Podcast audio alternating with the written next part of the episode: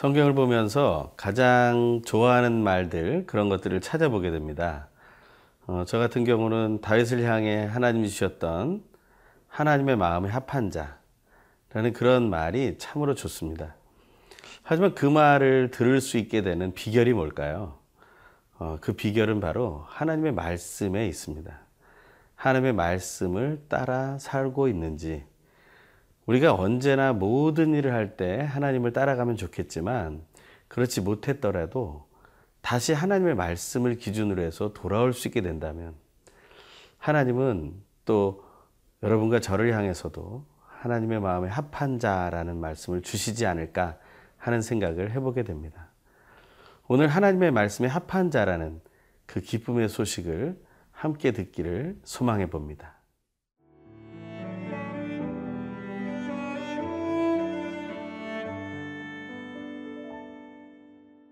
역대상 11장 1절에서 9절 말씀입니다. 온 이스라엘이 헤브론에 모여 다윗을 보고 이르되 우리는 왕의 가까운 혈족이니이다. 전에 곧 사울이 왕이 되었을 때에도 이스라엘을 거느리고 출입하게 한 자가 왕이시었고 왕의 하나님 여호와께서도 왕에게 말씀하시기를 네가 내 백성 이스라엘의 목자가 되며 내 백성 이스라엘의 주권자가 되리라 하셨나이다 하니라. 이에 이스라엘의 모든 장로가 헤브론에 있는 왕에게로 나아가니 헤브론에서 다윗이 그들과 여호와 앞에 언약을 맺음에 그들이 다윗에게 기름을 부어 이스라엘의 왕으로 삼으니 여호와께서 사무엘을 통하여 전하신 말씀대로 되었더라. 다윗이 온 이스라엘과 더불어 예루살렘 곧 여부스에 이르니 여부스 땅의 주민들이 거기에 거주하였더라. 여부스 원주민이 다윗에게 이르기를 네가 이리로 들어오지 못하리라 하나 다윗이 시온 산성을 빼앗았으니 이는 다윗성이더라. 다윗이 이르되 먼저 여부스 사람을 치는 자는 우두머리와 지휘관으로 삼으리라 하였더니 스루야의 아들 요압이 먼저 올라갔으므로 우두머리가 되었고 다윗이 그 산성에 살았으므로 무리가 다윗성이라 불렀으며 다윗이 밀로에서부터 두루 성을 쌓았고 그 성의 나머지는 요압이 중수하였더라 만군의 여호와께서 함께 계시니 다윗이 점점 강성하여 가니라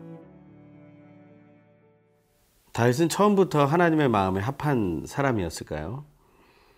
아마 어릴 적에 목동을 하던 시기 오직 하나님만 바라면서 또 하나님을 향한 찬양의 시를 지으면서 그렇게 하나님 마음에 합한 아이로 또한 어른으로 자라갔을 것입니다. 하지만 하나님의 말씀을 깊이 있게 묵상하거나 할 수 있는 그런 상황은 아니었겠죠. 물론 모세 시대 이후에 하나님의 말씀이 또한 구전되었고 그 말씀을 따라 사는 삶을 또한 유다의 족속으로서 그렇게 받아들였었을 것입니다. 하지만 그 자신의 삶에 대해서 정말 하나님의 말씀이 인도하고 있는가 하는 것을 체험한 것은 바로 왕이 되어서부터가 아닐까 하는 생각을 해보게 됩니다. 오늘 본문은 헤브론이라는 지역을 중심으로 해서 이루어지고 있는데 먼저 하나의 말씀 1절부터 3절의 말씀을 읽겠습니다. 온 이스라엘이 헤브론에 모여 다윗을 보고 이르되 우리는 왕에 가까운 혈족이니이다. 전에 곧 사울이 왕이 되었을 때에도 이스라엘을 거느리고 출입하게 한 자가 왕이시었고 왕의 하나님 여호와께서도 왕에게 말씀하시기를 내가 내 백성 이스라엘의 목자가 되며 내 백성 이스라엘의 주권자가 되리라 하셨나이다 하니라. 이에 이스라엘의 모든 장로가 헤브론에 있는 왕에게로 나아가니 헤브론에서 다윗이 그들과 여호와 앞에 언약을 맺으며 그들이 다윗에게 기름을 부어 이스라엘의 왕으로 삼으니 여호와께서 사무엘을 통하여 전하신 말씀대로 되었더라.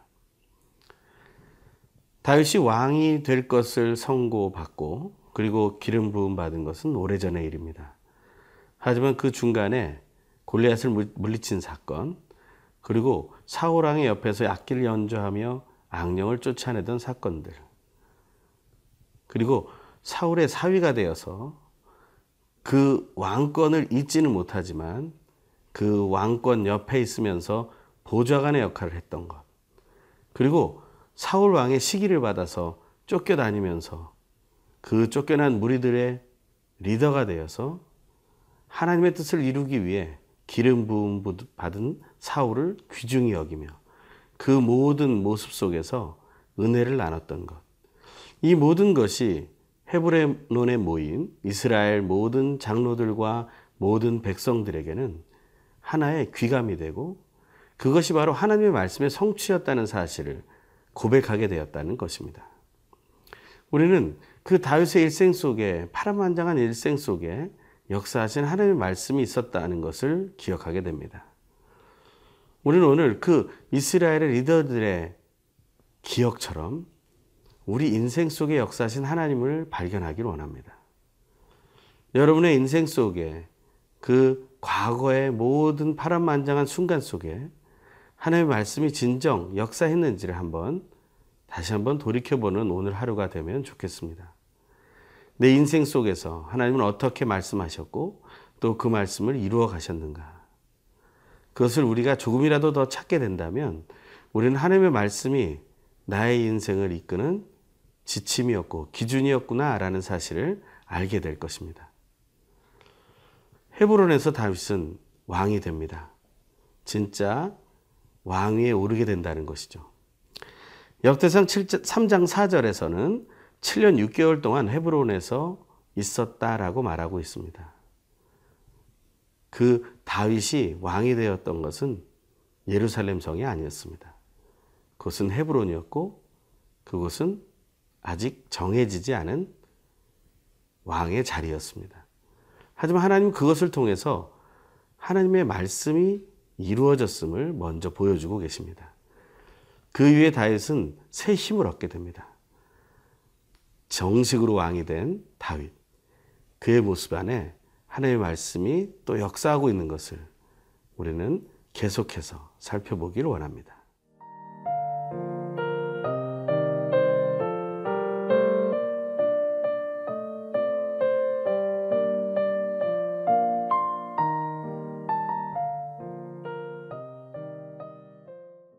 다윗이 처음 왕으로 세워진 장소는 어, 헤브론이라는 곳이었습니다. 하지만 하나님은 다윗의 왕조가 이 헤브론에서 이어 지기를 원하지 않으셨던 것 같습니다. 우리가 잘 알고 있는 예루살렘, 그 이스라엘을 상징하는 그 평화의 도시인 예루살렘은 어떻게 해서 이 다윗 왕조의 가장 중요한 자리가 되었을까요? 그것이 오늘 본문 뒷부분에 나오게 됩니다. 오늘 본문 이 뒷부분을 통해서 예루살렘이 어떻게 이스라엘의 수도가 되며 중요한 성전이 되어 세워지는 자리가 되었는지를 알아보기를 원합니다. 4절부터의 말씀을 읽겠습니다. 다윗이 온 이스라엘과 더불어 예루살렘 곧 여보스에 이르니 여보스 땅의 주민들이 거기에 거주하였더라. 5절 여보스 원주민이 다윗에게 이르기를 내가 이리로 들어오지 못하리라 하나 다윗이 시온 산성을 빼앗았으니 이는 다윗성이더라. 6절 다윗이 이르되 먼저 여부스 사람을 치는 자는 우두머리와 지휘관으로 삼으리라 하였더니 수르야의 아들 요압이 먼저 올라갔으므로 우두머리가 되었고 7절 다윗이 그 산성에 살았으므로 무리가 다윗성이라 불렀으며 어떻게 해서 다윗성이 생겨나고 다윗성의 원래 이름은 시온 산성이었으며 여보스 사람의 땅이었고 여보스 사람의 요새처럼 세워졌던 성이 바로 예루살렘이었다는 사실을 우리는 알게 됩니다. 이렇게 해서 다윗 왕조와 그리고 예루살렘은 연결되게 되는 것이죠. 하나님은 예루살렘 성이라는 것을 미리 다 마련해 놓으시고 다윗을 왕으로 세우시지 않습니다. 하나님 우리가 인생을 살아갈 때 우리가 이 땅에서 누릴 수 있는 모든 것을 다 허락하시고 준비해 주시지만 우리가 싸워서 그것을 얻기를 원하실 때가 있습니다. 그것을 위해서 우리는 집중해야 하고 노력해야 하고 최선을 다해야 합니다. 또 혼자해서 할 수 없고 동역해야 합니다. 우리는 오늘 이 본문을 통해서 그것을 배우기 원합니다. 우리가 소망하는 일들, 우리가 하나님께서 원한다고 여겨지는 그 일들을 감당할 때 우리에게 꼭 필요한 것은 우리의 집중입니다. 우리의 노력입니다. 우리의 성실함이고 우리의 열정과 또한 노력입니다. 투쟁입니다. 그리고 하나님께서 허락하시는 사람들과의 동역입니다. 다윗은 그것을 이루고 있습니다. 요압을 통해 여부수 사람을 치게 되고 그리고 그 성을 얻게 되며 그 예루살렘 성을 다윗성이라 이름 짓게 됩니다. 다윗이 그곳에 머물렀기 때문에 사람들이 다윗성이라고 불렀다는 것입니다.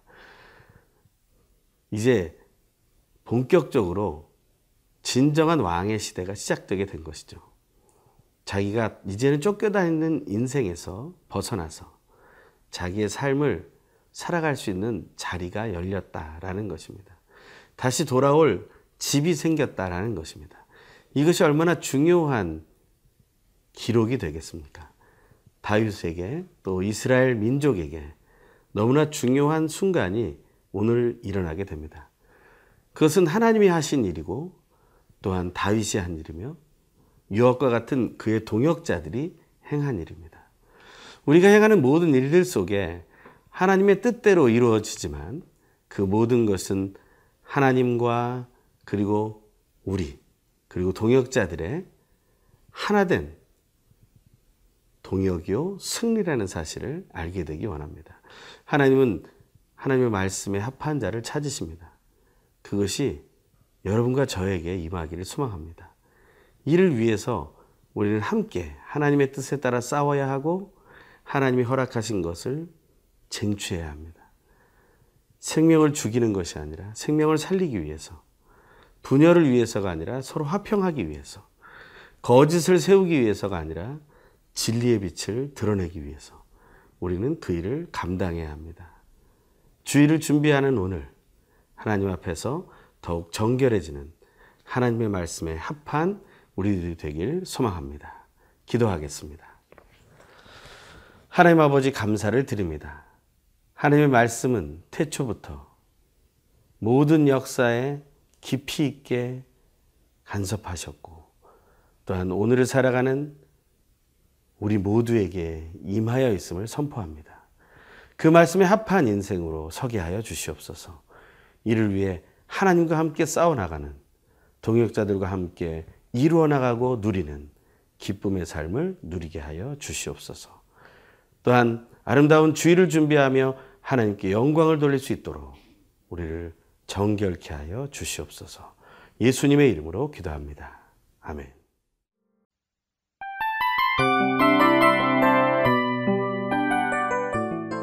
이 프로그램은 청취자 여러분의 소중한 후원으로 제작됩니다.